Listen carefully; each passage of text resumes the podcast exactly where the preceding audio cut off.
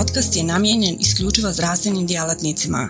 Pristupom podcastu potvrđujete da ste zdravstveni djelatnik. Portal cme.ba Portal za kontinuiranu medicinsku edukaciju. Klikni za znanje. Moje ime je Goran Marošević i radim u Centru za radioterapiju Banja Luka kao radijacijski onkolog. Docent sam na katedri za onkologiju i radioterapiju Univerziteta u Banja Luci. Danas ću vam pričati o radioterapiji u kliničkoj praksi. U narednih 30 minuta reći ćemo nešto o raku i tretmanu radioterapijom. Govorit ćemo o koristima radioterapije, komplikacijama, ali i veoma teškim akcidentalnim situacijama. Obzirom da je ovo izlaganje namijenjeno širokom medicinskom auditorijumu, neću govoriti danas o biologiji raka, normalnim ćelijama, tumorskim ćelijama, radiobiologiji i tako dalje. Za one koji žele znati dosta više o ovome, ljubazno preporučujem da pročitate ovu knjigu za koju je autor dobio Pulitzerovu nagradu. Rećemo nekoliko riječi o definiciji raka i njegovom tretmanu. Termin cancer ili rak potiče u grčke riječi karkinos, koja znači rak kraba. Grci, kao što znamo, nisu imali mikroskop, tako da su oni opisivali ono što su vidjeli. A vidjeli su tumorsku masu, okruženu neovaskularizacijom, znači krvnim sudovima. I to ih je posjećalo na krabu. Drugi termin koji ćete sresti u literaturi je onkologija i onkology. Također grčka riječ koja počne riječi onkoš koja je značila masu ili neki teret. Uvijek smo se pitali i danas se pitamo šta tu uzrokuje rak. Galen je neke 130. godine rekao da je to neka crna tečnost, žuč koja ne ključa. I kao što vidite, 1800, ali da kažem, 1750 godina poslije, Francis Carter kaže, pa još uvijek smo tamo gdje su i Grci bili. Da bi skoro 2000. godine u Kenseru definicija bila da su to i loše navike, i loši šefovi, i loši geni. Posljednja velika istraživanja su nam rekli ono što znamo danas, a to je pa ako ste dobili rak, niste imali sreće. Po tretmanu raka i njegovim mogućnostima bavili su se još stari Egipćani koji su i zapisali nešto, a nisu nešto značajno zapisali su da tu lijeka nema. A koje su to tretmanske opcije? Prije svega uvijek moramo znati onaj prvi postulat medicine, a to je ne naškoditi. Pa i sam Hipokrat je rekao najbolje ne dirati i ne tretirati, pacijent će živjeti duže. A da li je zaista moguće izliječiti rak koji se nalazi među zdravim tkivom, a ne oštetiti to tkivo? Vidite, 1700 godina ovaj, kasnije poznati hirurg a, je rekao da najbolje da se ne operiše, samo ćete se osramotiti. I pronalaskom jonzujućeg zračenja smatralo se da se pronašao i lijek za rak. Pa zašto uh, 5000 godina mi nismo imali sreće u liječenju raka? Razloga je nekoliko. Jedan od njih je što se koristilo koristila takozvana experience-based medicina s vjerom u Boga i uh, iskustvo. Ali znate, definicija experience-based medicine znači u biti godinama raditi istu lošu stvar sa sve većim samopouzdanjem. Ono što mi danas koristimo, to je evidence-based medicine ili medicina zasnovana na dokazima, a koja znači zasnovana na dobro provedenim kliničkim studijama sa pravilno analiziranim rezultatima dobivenim statističkom analizom. Zašto kažem pravilno? Zato što se trebamo čuvati pogrešnog razumijevanja i pogrešnog čitanja rezultata studija. Izabrao sam ovu studiju gdje vidite da su rezultati dvije različite studije potpuno identični. Impact ili utjecaj Černobilske katastrofe na Francusku imao iste rezultate kao i rezultati francuskih političkih izbora. Pa bi neko mogao pomisliti da je Černobilska katastrofa uzrokovala rezultate kasnijih ovaj, političkih izbora, što uopšte nije poenta ovih trajala, odnosno studija.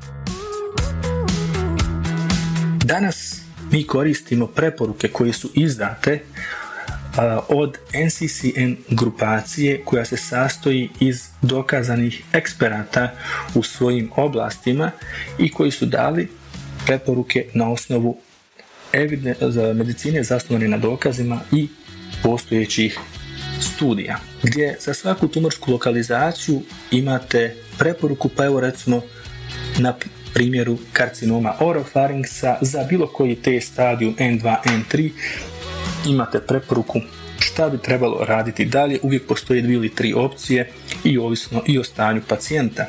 Šta će se raditi definira multidisciplinarni onkološki konzilijum, a odluku za radioterapiju donosi radijacijski onkolog i tu tek počinju njegove muke jer radioterapija je jedan komplikovani lanac radioterapijskih procedura koji su međusobno ovisne. Kako biste, kako biste se bavili a, medicinskom praksom a, savršenom medicinskom praksom. Pa treba koristiti medicinu zasnovanu na dokazima, ali i partnerstvo sa iskusnijim centrom koji ima iskustvo također temeljeno na medicini zasnovano na dokazima. Također, jako bitna stvar je razviti svoje protokole koji su uh, napravljeni ili napisani koristeći se medicinom zasnovanom na dokazima. Takve protokole imamo i u našem centru. Zašto su bitni? Zato što smanjuju interobserver varijaciju, grešku i standardizuju bilo koju proceduru u radioterapiji. Šta je to radioterapija? Radioterapija je medicinska disciplina koja koristi visoko energetsko ionizujuće zračenje za uništavanje ćelija raka tako što oštećuje njihovu DNA. I cilj radioterapije jeste postići maksimalni terapijski efekat, znači lokalnu kontrolu bolesti, uz minimum komplikacija. Kako? Tako što se koristi zračenje kao lijek koji će se precizno dozirati i usmjeriti na ciljni volumen koristeći se modernom radioterapijskom opremom i koristeći kompleksne savremene radioterapijske tehnike. Dvije su ili dva pojma su jako bitna u radioterapiji, a to je cilj i frakcionisanje. Cilj može biti kurativni ili radikalni i može biti palijativni. Kurativni, u kurativnom cilju radioterapija može biti definitivna, kao sama, Može biti preoperativna radioterapija uz ili bez hemoterapije i postoperativna radioterapija opet sa ili bez uh, hemoterapije. Frakcionisanje je jako bitno. Zašto? Ne zaboravimo letalna doza za čovečanstvo je 5 greja u jednoj frakciji ukoliko, ukoliko bi se uh, označio, ozračio cijeli čovjek. Zato to nije moguće uh, dati u jednoj frakciji dozu recimo 70 greja ali je moguće ukoliko zračimo mali volumen, kao što se i koristi u radioterapiji, i ukoliko dozu dajemo svaki dan pomalo, odnosno 1,8 do 2 greja obično, dnevno tokom 5 radnih dana u sedmici i tako 6 do 8 sedmica u ovisnosti od primarnog tumora i njegovih nekih drugih karakteristika. Zašto to radimo?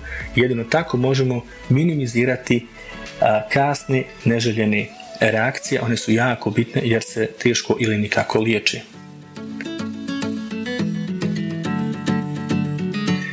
Također postoji hipofrakcionisanje gdje dajemo veliku dnevnu dozu u jednoj ili nekoliko 4 do 5, 8 frakcija i to je isto moguće pa se to naziva stereotaksijska radioterapija ili ako u jednoj frakciji onda se naziva radiohirurgija i daje se aplicira pomoću savremenih radioterapija kao što su linearni akcelerator, Cyberknife ili starijih nekih aparata kao što, su, kao što je Gamma Knife. Palijativni tretman je u smislu rješavanja simptoma metastatske bolesti i zato je moguće dati veliku dozu u maloj, u jednoj frakciji ili malom broju frakcija kao što je 5 do 10 zato što kasni efekti nisu bitni a oni se razvijaju znači 6 mjeseci i poslije jer pacijenti uglavnom neće doživjeti. O benefitima radioterapije zaista ne vidim smisla da sada govorimo zato što ako samo na Medline uh, ukucate termin cancer radiotherapy izaći će vam skoro 300.000 relevantnih studija. Što želim reći i objasniti zašto koristim izraz walking on the edge ili, ili šetanje po ivici kad govorimo o radioterapiji, a to je zato što mi želimo da, postigne, da postignemo a, najbolju moguću tumorsku kontrolu, a da normalno tkivo oštetimo što manje. Prostor između ove dvije krive naziva se terapijski prostor, ja, terapijski omjer. To je ta ivica po kojoj se pliši tokom radioterapije. Zašto to kažem? Pa, veća doza, logično, bolja tumorska kontrola, ali i veća mogućnost za komplikacije, odnosno oštećenje tkiva. Ukoliko zdravi organ nije blizu tumora kao u ovom slučaju, mi možemo aplicirati dozu na tumor sa prihvatljivim nivom, nivom komplikacija, pa čak i ako koristimo konvencionalne tehnike koje se koristile 70. i 80. godina, gdje a, doza nije kao što vidite tako konformalna uz sami ovaj nepravilni tumor, nego afektira i veći prostor nego što je tumor sam. Ali ako je organ blizu tumora, zdravi organ, doza koju apliciramo konvencionalnom radioterapijom će rezultirati neprihvatljivim nivom oštećenja tkiva. U takvim slučajima koristimo naprednije radioterapijske tehnike koje se razle krajem 80. 90. godina kao što je konformalna radioterapija gdje je doza ajde da kažemo konformalnije uz sam tumor i ponovo se vraćamo na prihvatljiv nivo komplikacija. Pa ipak mi želimo da imamo minimum komplikacija ili ajde da kažemo nikakve komplikacije tako se krajem 90. i 2000. godina razvila intenzitetom modulisana radioterapija, kasnim tehnikama volumetric arc terapija ili rapid arc radioterapija, gdje je nivo komplikacija na samom minimumu ili, ili gotovo i nema. Ali i dalje nismo na 100% nivou lokalne kontrole. Pa nam i u ovakvim slučajevima i MRT tehnika omogućava da povećamo dozu, da povećat ćemo nivo komplikacije, ali će opet biti na prihvatljivom nivou, jer jedinu komplikaciju koju mi zaista ne želimo nakon radioterapije, a to je lokalni recidiv. Na ovakvim metodama razvile su se i kvantitativne metode prikazivanja a, koju dozu prima koji organ tokom radioterapijskog tretmana. Na ovom planu mi vidimo da će ovim planom, ako je IMRT Rapid Arc plan, parotidna žlijezda desno primiti 21,5 greja, a parotidna žlijezda lijevo 22 greja.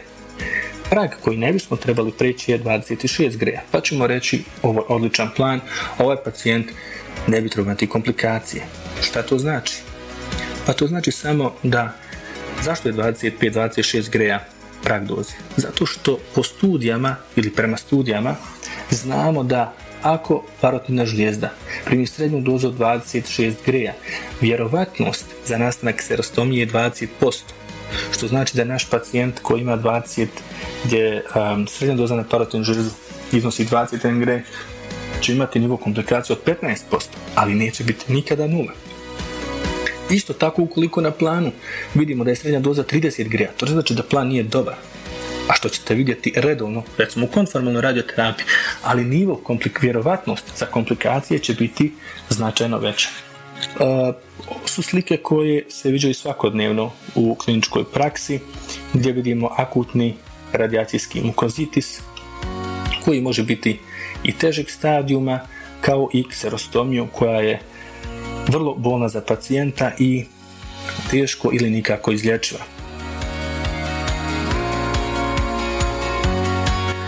Također, teške reakcije kože, kosti kao što je osteoradio nekroza, ali i vrlo teška pojava e, komplikacija kao što je vlažna desklamacija.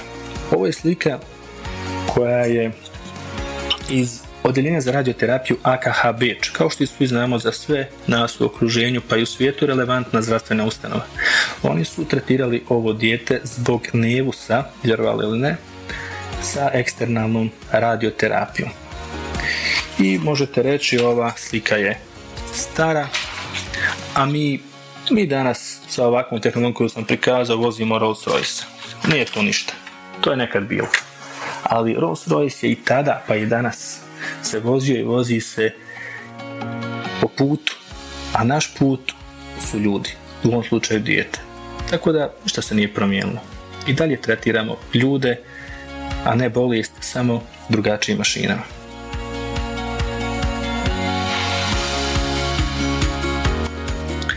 Naravno, tretiranje eksternalnom radioterapijom u djeteta rezultiralo je katastrofalnim a, problemom u razvoju.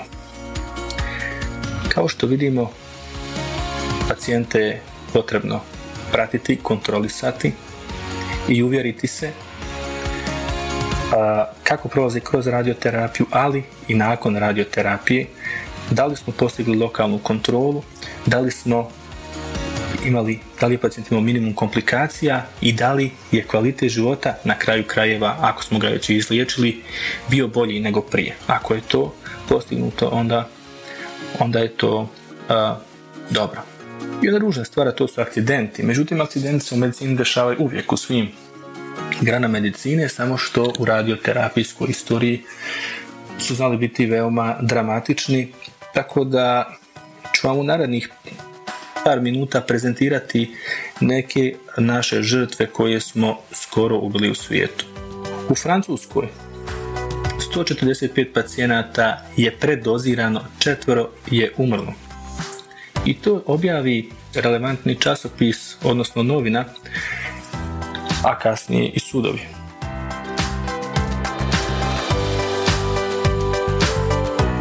The Beatson Center, uh, engleska, uh, ubijena je 15-godišnja djevojčica. Istraga je pokazala još 39 slučajeva preko mjernog doziranja u periodu od 20 godina, što je objavljeno na BBC News. Još jedan slučaj u Francuskoj. Kao što vidite, ne dešava se to u našim malim zemljicama, sve je to Francuska i Engleska, zato želim reći da treba biti jako oprezan. Vidite, Francuska objavio od Guardian u 2012. godini gdje je medicinsko osoblje uzrokovalo predoziranje stotine pacijenata i pokušali su prikriti dokaze. Naravno, mnogi su završili u zatvoru. I posljednji slučaj koji objavio New York Times gdje je pacijent ubijen također zbog pogrešnog radioterapijskog plana. Tako da, nadam se sam objasnio ovu svoju frazu walking on the edge ili hodanje po ivici. Ono što je bitno znati, proizvođač opreme će vama prodati opremu, ali uvijek ćete vi biti odgovorni za nju. Nikada nećete krivicu moći svaliti na proizvođača opreme. Šta to znači? Kao što sam rekao, savremenija radioterapija, radioterapijske tehnike, znači komplikovanija. To znači da je potrebna kontinuirana medicinska edukacija iz ove oblasti, pažljiv rad, koristiti medicin zasnovan na dokazima. U zaključku, radioterapija je medicinska disciplina zasnovana na dokazima koja je uspješna u liječenju raka. Uvijek koristite medicinu zasnovanu na dokazima u svom odlučivanju i radioterapijskim planovima. Uvijek osigurajte da imate kontinuiranu medicinsku edukaciju i adekvatnu podršku preveriranje akcidenata je visoki prioritet a, i naravno smanjivanje negativnog publiciteta.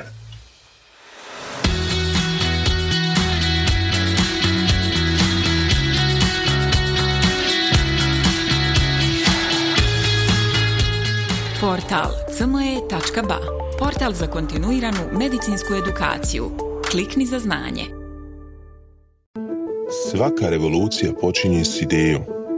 U svijetu medicine ta ideja je neprekidno učenje, stalna evolucija i kretanje ka sve preciznijem i personaliziranijem pristupu. Dobrodošli na cme.ba, budućnost kontinuirane medicinske edukacije. Na cme.ba vjerujemo da medicinski stručnjaci nisu samo praktikanti, već inovatori, pioniri, istraživači mogućnosti. Svako novo otkriće, svaka nova tehnika, svaki novi komad znanja je korak prema zdravijem i sretnijem svijetu. U duhu onih koji su se usudili razmišljati drugačije, kreirali smo online portal koji pruža više od puke informacije. Nadmašuje tradicionalne granice edukacije, nudeći imerzivno, dinamično i beskrajno prilagodljivo iskustvo učenja. Baš kao što skalpel u rukama vještog hirurga postaje instrument iscijeljenja, CME.ba u rukama radoznalog medicinskog stručnjaka postaje instrument unapređenja. Srce naše platforme je jednostavnost. Razumijemo da je vaše vrijeme neprocjenjivo, da svaka sekunda može napraviti razliku. Zato smo dizajnirali cme.ba da bude jednako intuitivan i efikasan koliko je i inovativan. Inspirirana najboljim svjetskim sučeljima, naša platforma vam omogućava da zaronite u bogatstvo znanja bez ikakvih ometanja ili kompleksnosti, kada god to želite i gdje god to želite, donoseći svijet medicine na dohvat vaših prstiju sa elegancijom jednog, besprijekornog dodira. Na cme.ba susret ćete se sa neprestano rastućim univerzumom sadržaja kuriranog od strane regionalnih i globalnih stručnjaka. Interakcija sa vrhunskim umovima u medicinskom polju, uključivanje u revolucionarna predavanja i dobivanje znanja koje će transformisati vašu praksu. Ali ne smatramo se zadovoljnima s trenutnim postignućima. Obavezali smo se na kontinuirano poboljšanje težimo da cme.ba ostane zlatni standard za online medicinsku edukaciju. cme.ba je medicinska stranica za one malo bolje, iscijelitelje, inovatori, profesionalce koji se ne boje prekoračiti granice i preoblikovati medicinu. cme.ba je mjesto za vas. Razmišljajte bolje, učite bolje, budite bolji. Stoga kliknite za znanje i pristupite na cme.ba gdje učenje nikad nestaje, gdje strast susreće profesiju, gdje medicina susreće inovaciju.